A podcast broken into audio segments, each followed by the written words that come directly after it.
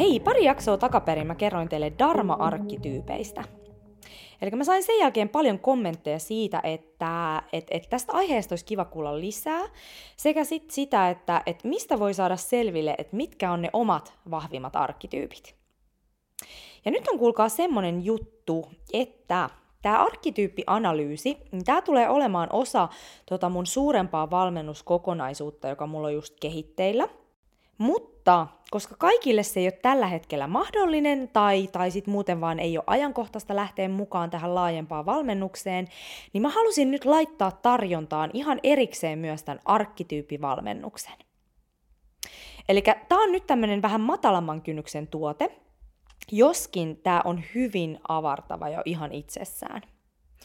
Eli mulle tämä tarjosi sellaisen ankkurin, että aina kun musta tuntuu, että, että mä lähden jotenkin sivuraiteille mun, mun, mun työssä tai elämässä ylipäätänsä, tai sitten, että se, se, se tatsi siihen omaan polkuun on jotenkin kateissa, niin sitten mä aina palaan näihin mun pääarkkityyppeihin, ja sitten mä saan taas yhteyden siihen, että mitä mä oon täällä maailmassa tekemässä ja miten. Ja monesti me jotenkin vähätellään niitä meidän omia lahjoja ja ominaisuuksia, ihan kun ne olisi jotenkin itsestään selviä. Vaikka tosiasiassa sulla on jotain sellaista, mitä muilla ei ole. Ja sitä jotain, mitä sussa on, niin sitä tarvitaan. Eli silloin kun me ruvetaan oikeasti kehollistamaan ne meidän lahjat ja myöskin tunnistamaan ne puolet, että missä meillä ei ole niitä vahvuuksia, niin silloin me pystytään toimimaan paljon läpinäkyvämmin ja, ja aidommin toisten ihmisten kanssa. Ja tätähän me kaikki halutaan. Eli me halutaan kaikki kuulua ja tulla nähdyksi just sellaisina kuin me ollaan. Ja näitä dharma-arkkityyppejä on tosiaan yhdeksän. Ja nämä on opettaja, hoivaaja, visionääri, tutkija, taiteilija, viihdyttäjä, soturi, aktivisti ja yrittäjä. Ja meissä kaikissa virtaa nämä kaikki arkkityypit, mutta se, että missä määrin, niin se vaikuttaa vahvasti siihen, että minkälaisissa rooleissa me ollaan elämässä parhaimmillamme. Eli minkälaisissa rooleissa me päästään oikeasti loistamaan. Eli yhteiskuntahan pyörii tällaisten erilaisten roolien yhteisvaikutuksesta. Ja jos ajatellaan kollektiivisesti, niin mitä paremmin ihmiset olisi yhteydessä niihin omiin luontaisimpiin arkkityyppeihin, niin tämä maailmahan olisi paljon parempi paikka elää. Eli me nähtäisiin paljon enemmän ihmisiä, jotka oikeasti nauttii työstään, ja ylipäätänsäkin ihmisiä, jotka toteuttaa sitä omaa todellisinta missiota tässä elämässä. Eli tietyt roolit tulee meille huomattavasti helpommin kuin toiset, ja silloin syynsä. Koska kaikkia tarvitaan. Me tarvitaan erilaisuutta tässä yhteiskunnassa, jotta se pyörisi. Mutta me ollaan kasvettu sellaisessa ympäristössä, joka kannustaa sellaiseen äärimmäiseen itsenäisyyteen. Ja tämä lähtee ihan koulusta. Eli esimerkiksi koulun arvosanajärjestelmä, niin sehän kannustaa siihen, että kaikkien pitäisi olla kaikissa aineissa hyviä. Tai tämä on se ihanne ja se tavoite. Eli meidät arvioidaan saman asteikon kautta. Eli meidän systeemi kannustaa siihen, että meidän pitäisi olla kaikille vähän kaikkea. Ja tehdä asiat tietyllä lailla. Eikä kysyä toisilta apua. Eli lunttaaminen on ihan tämmöinen perisynti. Eli itse pitää tietää kaikkia, itse pitää pärjätä. Ja tästä syystä me ei kasveta niihin meidän luontaisiin rooleihin. Ja me helposti hukataan ne matkan varrella. Ja mikä on mielenkiintoista on se, että nämä sun 2-3 vahvinta arkkityyppiä, niin nämä on sellaiset, jotka mitä todennäköisimmin on sulla pienestä lapsesta asti ollut ja tulee pysymään myöskin sussa hallitsevina sun koko loppuelämän ajan. Nämä muut arkkityypit vaihtelee vähän elämäntilanteen mukaan, mutta tosiaan nämä 2-3 vahvinta, niin ne on sitä sun ydinminää. Ja niitä sun on tarkoitus käyttää. Ja kun mä oon tehnyt näitä arkkityyppivalmennuksia, niin se on ollut hauska huomata, miten ihmiset on tunnistanut näitä piirteitä itsessään, kun he oli lapsia. Koska silloin kun me ollaan lapsia, niin me ollaan kaikista aidoimmillamme. Ja sitten he on ehkä huomanneet, kuinka he on ajan saatossa alkaneet kadottamaan näitä piirteitä, koska ympäristön paineet. Ja nyt tämä arkkityyppianalyysi auttaa taas pääsemään takaisin sinne sun ydinminän äärelle. Eli nyt jos ajatellaan tätä, tätä lapsiskenaariota, Eli esimerkiksi tämmöiset taiteilijalapsi, ne on niitä, jotka on aina maalailemassa ja askartelemassa uusia asioita, aina kun on vaan mahdollista. Sitten hoivaajalapset on sellaisia, jotka aina leikkii nukeilla ja he nauttii tällaisista kotia hoitamisleikeistä. Sitten taas yrittäjälapset on niitä, jotka, jotka on aina perustamassa kaiken maailman myyjäisiä ja, ja haluaa jo pienestä pitäen myydä asioita ja tehdä rahaa. Sitten opettajalapset on niitä, jotka ottaa sen opettajan roolin siinä porukassa ja tykkää ylipäätänsäkin opettaa asioita muille lapsille tai aikuisille. Sitten visionäärilapset on niitä, jotka haaveilee ihan pienestä asti sellaisesta vaikka presidentin työstä, missä pääsee vaikuttamaan asioihin. Ja nämä on sellaisia, jotka esimerkiksi pohtii jo pienestä pitäen semmoisia tapoja, millä pelastaa koko maailma. Sitten viihdyttäjälapset on, on sellaisia, jotka on aina esiintymi, esiintymässä, kun on mahdollista – ja sitten tutkijalapset on niitä lapsia, jotka on tosi uteliaita, eli ne, ne on niitä, jotka on aina kyselemässä vanhemmiltaan kaiken maailman kysymyksiä, ja, ja he ei ole tyytyväisiä ennen kuin he saa tyydyttävän vastauksen. Sitten taas soturilapset tykkää joukkuepeleistä, ja, ja he tykkää leikkiä tämmöisiä taisteluleikkejä esimerkiksi. Ja sitten aktivistilapset, niin ne tykkää puolustaa heikompia, ja sitten heillä on monesti tämmöiset vahvat mielipiteet.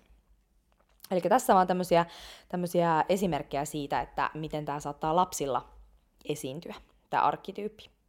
Ja mulla esimerkiksi mun kaksi vahvinta arkkityyppiä on visionääri ja opettaja, ja mun heikoin arkkityyppi on tutkija. Ja visionääreille ja opettajille ominaista on tämmöinen tiedon jakaminen. Eli heillä on kyky poimia tällaisesta suuresta informaatiotulvasta se olennainen ja jakaa se eteenpäin sellaisella vaikuttavalla tavalla – ja sitten taas tutkijoille ominaista on semmoinen kyky pureutua tosi syvälle asioihin. Eli heillä on ö, tällaisia analyyttisiä lahjoja ja he pystyvät analysoimaan asioita tosi monelta kantilta. Ja tutkijat on esimerkiksi tämmöisiä enemmän informaatioorientoituneita, enemmän kuin toimintaorientoituneita. Ja, ja he on tällaisia tiedon luojia ja järjestäjiä. Ja sitten taas visionäärit, opettajat, yrittäjät ja aktivistit, nämä on niitä tiedon levittäjiä. Ja nyt jos ajatellaan sitä, että tutkija on mun viimeinen arkkityyppi, niin jos mut pistettäisiin yliopistoon vaikka tämmöiseksi tutkijaksi, niin mähän olisin tosi onneton ja mun todelliset lahjat menis ihan hukkaan. Eli se on tosi tärkeää, että me löydetään ja tiedostaa ne meidän omat pääarkkityypit, jotta me voidaan tuoda ne meidän todelliset lahjat tähän maailmaan. Ja tosissaan pitää muistaa, että me ollaan yhdistelmä näitä arkkityyppejä. Ja se tekee tästä työstä tosi mielenkiintoisen.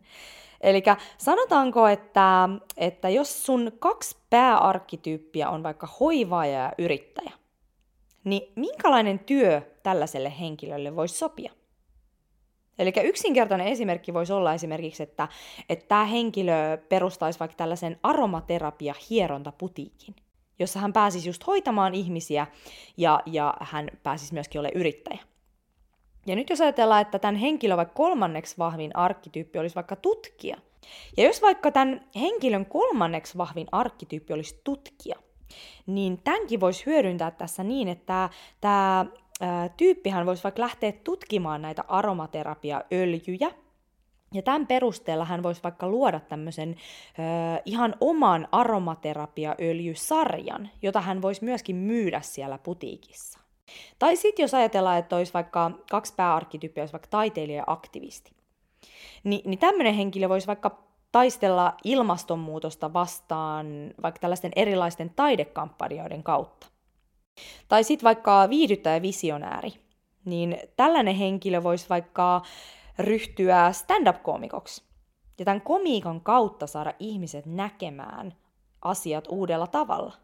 Ja näin ollen hän voisi inspiroida ihmisiä ottamaan askelia uuteen parempaan suuntaan, tämän hänen luomansa komiikan kautta. Eli tämä työkalu auttaa sua kirkastamaan tosi tehokkaasti sen, että mihin sun kannattaa pistää ne sun omat pelimerkit. Ja nyt jos ajatellaan tätä maailman tilannetta, niin, niin tässä tilassa on äärimmäisen tärkeää se, että me noustaan siihen omaan voimaan ja omaan rooliin, koska se on annettu meille syystä. Eli me tarvitaan toisiamme ja sitä, että me tuodaan rohkeasti ne meidän lahjat tähän yhteiseen pöytään. Ja tätä kautta me voidaan luoda jotain parempaa, uudenlaista maailmaa. Eli ajatelkaa, jos me kaikki tiedostettaisiin ne meidän, meidän omat ydinvahvuudet ja ne meidän omat arkkityypit, sekä myös se, että missä me tarvitaan muiden ihmisten apua, niin mehän pystyttäisiin luomaan tosi tämmöistä hedelmällistä yhteistyötä, eikä meidän tarvitsisi enää esittää tai arvailla mitään. Eli mulla on esimerkiksi tällaisia tutkijaystäviä ja musta on aina ihanaa kysyä heiltä asioita, joista mä en tiedä, koska mä tiedän, että he on oikeasti täysin perehtynyt siihen asiaan ja he osaa antaa tosi syvällisen vastauksen siihen ja tosi semmoisen konkreettisen. Eli se on tosi tärkeää, että me astutaan niihin meidän omiin arkkityyppeihin ja aletaan sitä kautta luomaan tällaista parempaa yhteistyötä ja, ja, ja todella kirkastetaan ne meidän omat vahvuudet. Yes. Mutta joka tapauksessa mä tarjoan nyt näitä Dharma-arkkityyppin valmennuksia. Ja tässä valmennuksessa tosissaan selville sun viisi vahvinta arkkityyppiä sekä sen, että mikä arkkityyppi sulla on heikoin, koska se on myöskin hyvin tärkeää tiedostaa. Ja sitten sen lisäksi me käydään läpi, että mitkä on näiden arkkityyppien vahvuudet sekä haasteet. Sekä se, että, että miten sä voit konkreettisesti lähteä hyödyntämään ja kehittämään näitä arkkityyppejä sun jokapäiväisessä elämässä. Eli jos sä tällä hetkellä pohdit äh, sitä, että mihin suuntaan sun kannattaisi lähteä tai, tai, tai miten, tai sitten ihan vaan, että sä haluat lisätä sun itsetuntemusta, niin sitten tämä valmennus on sulle. Eli tämä valmennus auttaa siinä, että sun ei tarvi enää arvailla, vaan sä voit aina palata niihin sun ydinarkkityyppeihin silloin, kun sä kyseenalaistat, että teetköhän sä nyt oikeita asioita. Tämän valmennuksen hinta on 130 euroa, ja tämä sisältää tämän arkkityyppitestin sekä sitten tämmöisen 75 minuutin konsultaation Zoomissa. Ja tosissaan nyt kun on joulu, niin tämä on myöskin aivan loistava joululahjaidea itselle tai sitten jollekin toiselle – tai sitten jos sä oot ö, esimerkiksi tehnyt mun kanssa jo ton VSA-valmennuksen, niin tää on ihan mahtava lisä siihen. Eli mieti asiaa ja jos kiinnostuit, niin laita mulle viestiä. Eli sä voit laittaa mun sähköpostiin laura at vapauduvoimaasi.com tai sitten Instagramissa vapauduvoimaasi löytyy tili. Hyvä. Hei, tällaista tänään. Kiitoksia kun kuuntelit. Laittele viestiä, jos haluat tietää ää, omat arkkityyppisi tämä on ihan superhauska valmennus ja tämä on ollut mulle ainakin todella, todella hyödyllinen mun, mun uralla ja, ja ylipäätänsäkin kaikessa, mitä mä teen. Ja tota, näin. Hyvä. Hei, kiitoksia. Me kuullaan ensi kerralla. Heippa! thank you